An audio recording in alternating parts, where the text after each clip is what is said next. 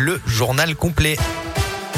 Et à la une de l'actualité aujourd'hui, cette nouvelle journée de grève ce vendredi des agents de la ville de Lyon, c'est toujours par rapport à l'application d'une loi qui rend les 35 heures obligatoires. Ils dénoncent aussi une atteinte à leur droit de grève et réclament des hausses de salaire. Conséquence de ce mouvement, il n'y aura pas de cantine ce midi dans 72 écoles à Lyon. Quelques perturbations également du côté du périscolaire.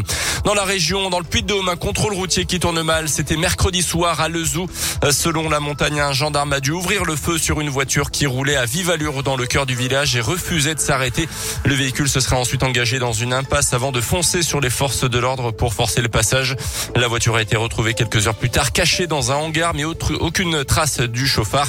Deux enquêtes sont en cours d'abord pour retrouver l'auteur de cette course-poursuite et établir si l'arme à feu a bien été utilisée par les gendarmes en légitime défense.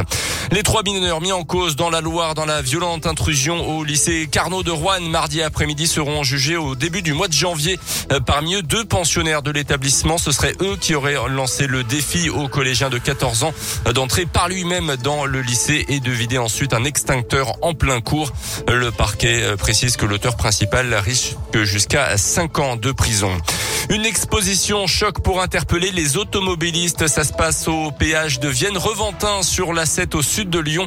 Une trentaine de fourgons accidentés sont exposés en ce moment sur le bas-côté. Il s'agit en fait des véhicules d'intervention des patrouilleurs qui ont été heurtés sur les routes du réseau Vinci depuis le début de l'année. Des accidents souvent liés à la somnolence des conducteurs ou à l'utilisation du téléphone au volant. Éric Legendre est lui-même ouvrier autoroutier depuis 28 ans. Il fait partie de ceux qu'on appelle les hommes en jaune. Euh, tous les jours, il surveille, sécurise et entretient les grands axes routiers. Cette expo coup de poing lui permet d'appeler à la prudence, lui qui a déjà subi un accident lors d'une intervention justement.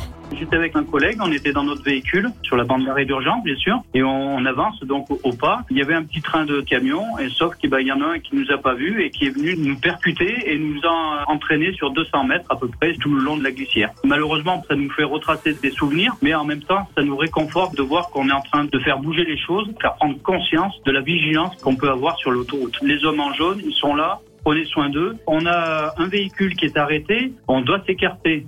Prudence donc à l'approche d'un fourgon d'intervention, message d'autant plus important ce long week-end pour ceux qui font le pont, avec un petit peu plus de monde attendu sur les routes évidemment.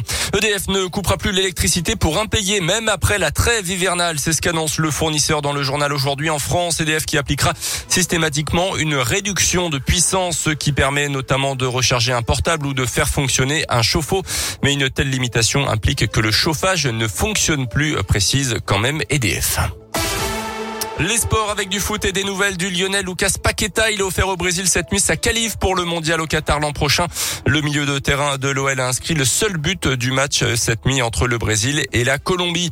Et puis en basket, Lasvel a bien résisté face à la meilleure défense d'Europe hier soir, mais les absences de quatre joueurs majeurs à Lasvel se sont faites sentir. Défaite finale 73 à 67 contre l'étoile rouge de Belgrade.